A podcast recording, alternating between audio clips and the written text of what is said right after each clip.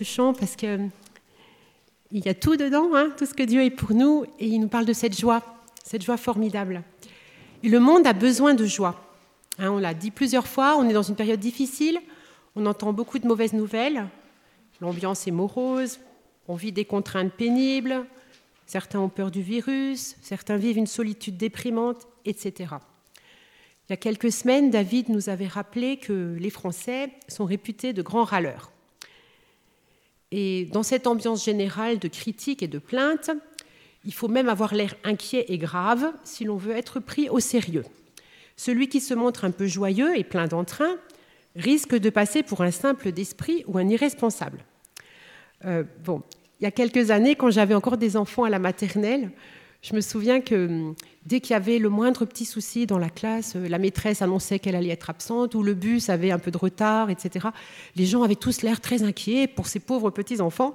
Et moi, je me disais toujours, mais bon, moi, je m'en fais pas, quoi. Et j'avais l'impression que j'étais une mauvaise mère parce que je m'inquiétais pas. Voilà.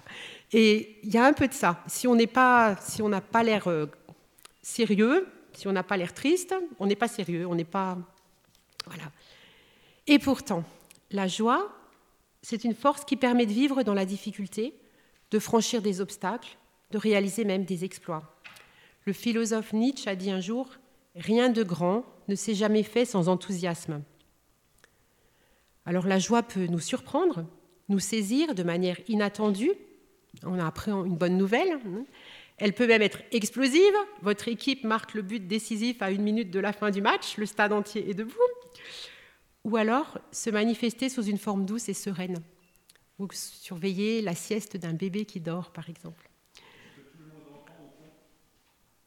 Est-ce que je suis assez près du micro ? Ça va ? Ouais. Dans tous les cas, la joie nous fait du bien, elle nous aide à vivre. Alors oui, le monde a vraiment besoin de joie. Alors, d'où nous vient la joie ? Quelles sont les choses qui nous procurent de la joie ? Alors, on peut citer certains événements, hein. On entend parler d'un mariage, l'annonce d'une naissance, un cadeau surprise, et cetera. Il y a aussi les petites joies du quotidien, le spectacle sans cesse renouvelé de la nature. Pendant les jours de neige, là, c'était magnifique. Voir des enfants jouer, écouter un morceau de musique que l'on aime, éprouver la joie de pouvoir utiliser son corps pour se déplacer, pour faire une promenade ou pour faire un travail correctement. Alors ces joies-là supposent une attention à ce qui nous entoure, un certain entraînement à la reconnaissance et à la gratitude. Il y a encore les joies liées à un accomplissement, la réussite à un examen, la réussite d'une recette de cuisine difficile, le succès d'un projet mené seul ou en équipe, la joie de faire un cadeau qui donne de la joie à autrui. Jésus a dit « Il y a plus de joie à donner qu'à recevoir ». Alors on pourrait encore continuer longtemps cette liste. La Bible nous apprend que toutes ces joies qui font partie de notre vie trouvent leur source en lui, en Dieu. En effet, en Actes quatorze, nous voyons Paul parmi des païens à qui il tente d'expliquer qui est vraiment Dieu. Et voici ce qu'il leur dit aux versets seize et dix-sept. « Dans les siècles passés, ce Dieu a laissé tous les peuples suivre leur propre chemin. Pourtant, il n'a jamais cessé de leur donner des témoignages de sa bonté, car il vous envoie du ciel la pluie et des fruits abondants en leur saison. Oui, c'est lui qui vous donne de la nourriture en abondance et comble vos cœurs de joie. Cette joie naturelle que tous les humains peuvent éprouver est un don de Dieu et n'a pas à être regardée avec mépris comme une joie de peu de valeur qui ne serait pas spirituelle ou qui serait trompeuse. La parole de Dieu nous invite en maints endroits à nous réjouir simplement des bonnes choses de la vie. Ecclésiaste neuf, sept nous dit « Va, mange ton pain dans la joie et bois de bon cœur ton vin, car Dieu prend plaisir dès maintenant à ce que tu fais. » Soyons donc reconnaissants pour tous les bienfaits que Dieu nous accorde et ne boudons pas la joie de vivre, même si tout ne va pas forcément bien. Cependant, nous savons que nous sommes marqués par le péché et que la joie peut être pervertie. La Bible nous met donc en garde contre de mauvaises joies. Par exemple, se moquer de quelqu'un d'autre, se réjouir du malheur d'autrui. Proverbe dix-sept, cinq nous dit « Se moquer du pauvre, c'est outrager son Créateur. Et celui qui se réjouit du malheur d'autrui ne restera pas impuni. En Proverbe vingt-quatre, dix-sept, nous lisons aussi « Si ton ennemi tombe, ne t'en réjouis pas, que ton cœur ne jubile pas s'il s'effondre. »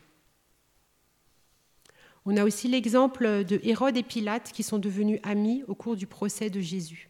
C'est vraiment une, voilà, une amitié qui est fondée sur un, vraiment quelque chose de mauvais, quoi. Les proverbes nous avertissent aussi contre les plaisirs qui trouvent leur source dans le péché. La médisance comparée à une friandise, en Proverbe dix-huit huit. La débauche qui a l'apparence de la joie, mais produit des lendemains amers, dans les chapitres six et sept des proverbes. Alors bien sûr, il y a aussi des voleurs de joie, des obstacles à la joie. Et en premier, je citerai la souffrance. La, la souffrance physique, la maladie, la souffrance psychique, euh, le deuil qu'il faut le temps de traverser, parfois aussi vraiment la maladie psychique, la dépression, et cetera. Trop de travail, l'épuisement peut aussi nous empêcher de goûter la bonté de Dieu. L'oppression, l'injustice, et cetera. Alors là aussi, la liste peut être complétée. Il s'agit de situations de détresse qui ont besoin d'une attention particulière. Et donc, je ne voudrais pas, par les propos qui vont suivre, créer de la culpabilité chez ceux d'entre nous qui traversent ce genre de situation. Dieu connaît chacun de nos cœurs et il a de la compassion pour ceux qui souffrent. Et pourtant, souvent, nous nous laissons voler notre joie par des soucis mineurs. Nous nous inquiétons d'avance pour un problème qui n'est pas arrivé. Ou alors, nous n'apercevons que les points négatifs d'une situation. Par exemple, si je vous montre ça, je vais vous dire qu'est-ce que vous voyez. Vous allez dire, il y a une tache sur la feuille. Ben, moi, je vois une feuille blanche avec une tache dans un coin. Voilà. Donc, façon de voir les choses, quoi, hein.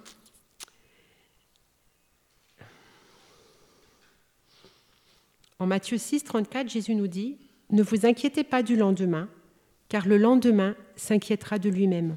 À chaque jour suffit sa peine. » Bon. Alors, tout ce que je viens de dire pour l'instant pourrait convenir à n'importe quelle personne désireuse de vivre selon la sagesse, quelles que soient ses convictions religieuses. Tout le monde aspire à la joie, et bien des gens mènent des vies équilibrées, raisonnablement heureuses, sans faire appel à Dieu. Des personnes qui vivent dans la mouvance bouddhiste, par exemple, montrent parfois au quotidien une sérénité et une beaucoup plus grande joie que bien des chrétiens. Alors la question que je voudrais examiner maintenant est la suivante. Quelle est la particularité de l'enseignement biblique concernant la joie ? Y a-t-il une joie spécifiquement chrétienne ? La Bible comporte des enseignements très étonnants sur la joie, dont certains ne nous sont pas du tout naturels. Prenons tout d'abord le texte de premier Thessaloniciens cinq, versets seize à dix-huit. « Soyez toujours dans la joie. Priez sans cesse, remerciez Dieu en toutes circonstances, telle est pour vous la volonté que Dieu a exprimée en Jésus-Christ. » Ce qui frappe d'emblée dans ce passage, c'est l'utilisation de l'impératif. La joie est commandée, au même titre que la prière. Comment peut-on obéir à un tel ordre ? Comment peut-on produire la joie ? Qui plus est, une joie constante, permanente. Parce qu'il ne s'agit pas d'une joie artificielle. Il ne s'agit pas de plaquer un beau sourire de façade sur son visage pour cacher ses misères intérieures et avoir l'air d'un bon chrétien. Alors une première réponse à cette question se trouve dans le célèbre passage de Galates cinq, vingt-deux sur le fruit de l'esprit. Le fruit de l'esprit, c'est l'amour, la joie, la paix, et cetera. La joie est citée en premier, juste après l'amour. La joie chrétienne, c'est une facette de l'amour que Dieu a mis dans nos cœurs par le Saint-Esprit. La joie, ce n'est pas un luxe qu'on peut s'offrir quand tout va bien. Le chrétien n'est pas appelé à mener sa vie dans la lamentation face à la déchéance du monde qui l'entoure. Non, non. Le croyant est appelé à briller dans les ténèbres du monde par la joie surnaturelle qui trouve sa source dans l'Esprit de Dieu en lui, et ce, quelles que soient les circonstances. Le fruit de l'Esprit, c'est le caractère de Dieu qui se développe en nous. Donc la joie fait vraiment partie du caractère de Dieu. Dieu n'est pas quelqu'un de triste. Euh, d'ailleurs, dans Sophonie, chapitre trois, dix-sept, il y a ce verset étonnant où on voit Dieu presque danser de joie, hein, où il est dit que Dieu fera de toi, de nous, quoi, sa plus grande joie. Et dans la parabole du fils prodigue, il est dit aussi qu'il y a plus de joie dans le ciel pour un seul pécheur qui se repent. Donc c'est que, voilà, auprès de Dieu, il y a la joie parce que Dieu est dans la joie.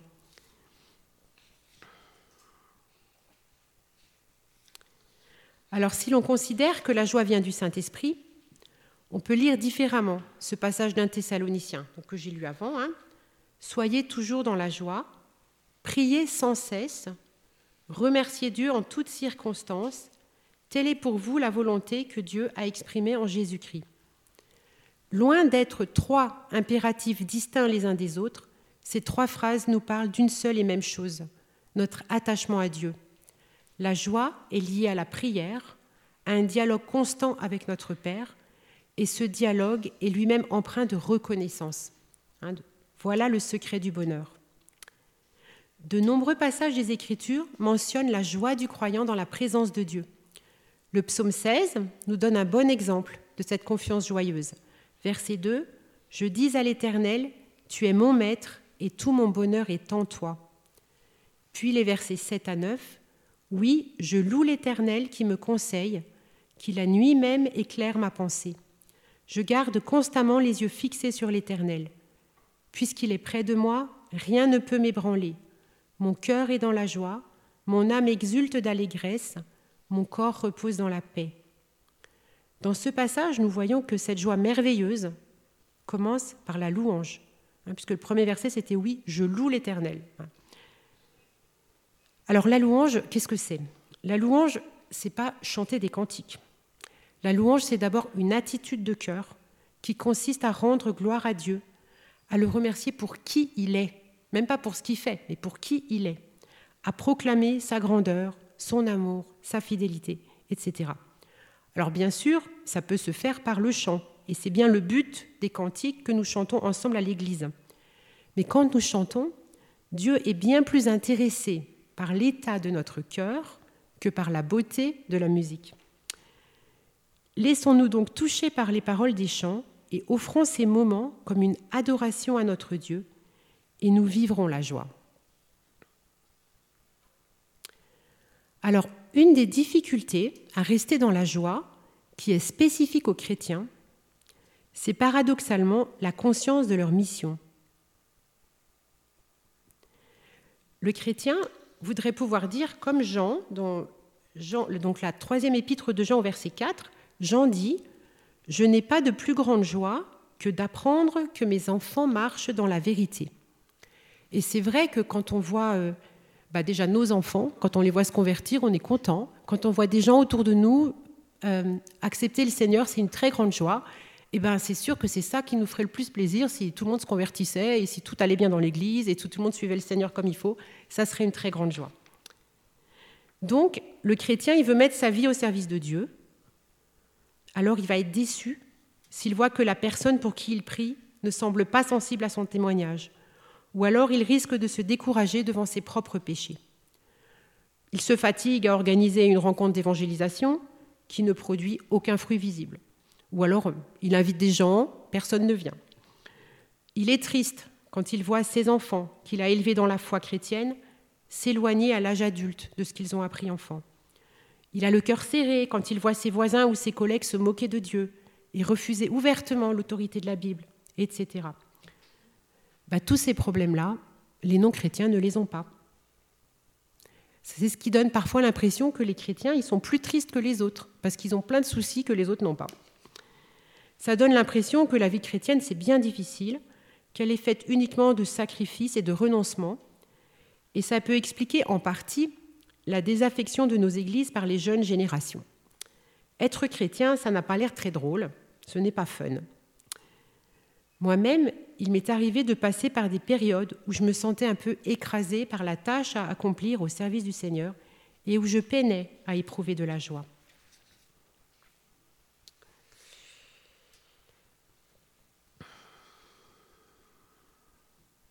Euh, Alors, j'ai mis une astérix, mais je ne sais plus pourquoi. Bon. Alors, où est le problème ? Où est le problème ? Non, mais c'est là que je voulais dire quelque chose. Voilà. Jésus nous donne une réponse dans l'évangile de Luc au chapitre dix. Les disciples qu'il a envoyés deux par deux pour annoncer la venue du royaume de Dieu reviennent enthousiastes, lui raconter les miracles dont ils ont été témoins. Jésus leur répond alors au verset vingt. « Toutefois, ce qui doit vous réjouir, ce n'est pas de voir que les esprits mauvais vous sont soumis, mais de savoir que vos noms sont inscrits dans le ciel. » Alors, ça, c'est la traduction du Semeur. J'étais intéressée par le jeu de mots entre voir et savoir. Hein. Vous voyez l'œuvre de Dieu, mais vous savez que vous êtes sauvés. Autrement dit, ce qui compte, ce n'est pas ce que vous réalisez pour Dieu, ce que vous voyez, mais ce que Dieu a réalisé pour vous, ce que vous savez, c'est le salut, que vous ne pouvez pas encore voir, mais seulement accepter par la foi. Le salut, c'est la seule source permanente de joie, la seule certitude absolue de notre vie. Savoir que nous sommes acceptés par Dieu sur la base de notre confiance dans la valeur du sacrifice de Jésus, la valeur du sang versé à la croix pour nous donner la vie, voilà le seul sujet de joie éternelle. La croix, c'est là que commence notre histoire avec Dieu, c'est là qu'il nous faut sans cesse revenir, c'est là que nous trouvons sans cesse à nouveau la joie inépuisable du salut. La croix, c'est la base. Alors, quelle place occupe-t-elle dans notre vie, dans ma vie ? Est-ce que je suis toujours conscient que rien, absolument rien, de tout ce que j'ai pu vivre ou réaliser dans ma vie ne me permet de mériter le pardon de Dieu ? Est-ce que je mesure la profondeur de la détresse à laquelle j'ai échappé en recevant Jésus ? Est-ce que je comprends de quoi Jésus m'a sauvé ? C'est quelque chose que nous ne mesurons jamais assez, je crois. Mais c'est en revenant à cette base de notre vie que nous retrouvons la saveur de la joie imprenable, la joie du salut. Pendant le premier confinement au printemps, j'ai pris l'habitude de faire seule la petite promenade d'une heure qui était alors autorisée. Je partais marcher dans la nature, et là, je parlais à Dieu à haute voix. Je contemplais sa grandeur dans la beauté du monde autour de moi. Je lui confiais mes soucis, ceux de l'Église. Je proclamais sa souveraineté sur toute situation. Et peu à peu, je touchais à une joie profonde. Je chantais à la louange de Dieu. Et je rentrais chez moi, renouvelée et heureuse. J'ai gardé cette habitude autant que possible. Cette heure passée à marcher en compagnie du Seigneur n'est pas du temps perdu. La force que j'y trouve me permet souvent d'être ensuite beaucoup plus présente et efficace dans ce que j'ai à faire. Luther disait « J'ai beaucoup trop de choses à faire pour ne pas commencer mes journées par deux heures de prière. » Alors ce temps mis à part pour Dieu va aussi nous stimuler à lire la parole et la communion avec Dieu va grandir au fil du temps jusqu'à occuper nos pensées nuit et jour. C'est ainsi que l'on peut prier sans cesse, vivre dans la présence de Dieu chaque instant de la journée et expérimenter cette joie de la présence du Père. La fin du psaume seize nous dit « Tu me feras connaître le chemin de la vie, plénitude de joie en ta présence et bonheur éternel auprès de toi. » Le psaume douze au verset deux à quatre nous dit « Oui, Dieu est mon sauveur, je me confie en lui et je n'ai plus de crainte, car l'Éternel est ma force, il est le sujet de mes chants, il m'a sauvé. » C'est pourquoi, avec joie, vous puiserez de l'eau aux sources du salut. Et dans le Nouveau Testament, Paul nous invite à plusieurs reprises à nous réjouir toujours dans le Seigneur. Le célèbre verset de Philippiens quatre quatre est traduit dans la Bible du Semeur « Réjouissez-vous en tout temps de tout ce que le Seigneur est pour vous. Oui, je le répète, soyez dans la joie. » Cette expression « Réjouissez-vous dans le Seigneur euh, », en fait, quand on ne comprend pas très bien ce qu'elle veut dire dans le Seigneur. Mais là, je trouve cette traduction elle, intéressante. Ça dit « tout ce que le Seigneur est pour vous ». Donc c'est vraiment au-delà de ce que Dieu fait, c'est vraiment ce que Dieu est. Alors cette joie fondamentale de la présence de Dieu est un avant-goût de ce qui nous attend au ciel. Elle nous ouvre sur la perspective de l'éternité. Comme le dit Romains douze douze, « Soyez joyeux en espérance, hein, dans l'attente de ce qui vient. Et c'est uniquement dans cette perspective, portée par la foi, que l'on peut comprendre les versets suivants. Alors, écoutez bien. Matthieu cinq, dix à douze. « Heureux ceux qui sont opprimés pour la justice, car le royaume des cieux leur appartient.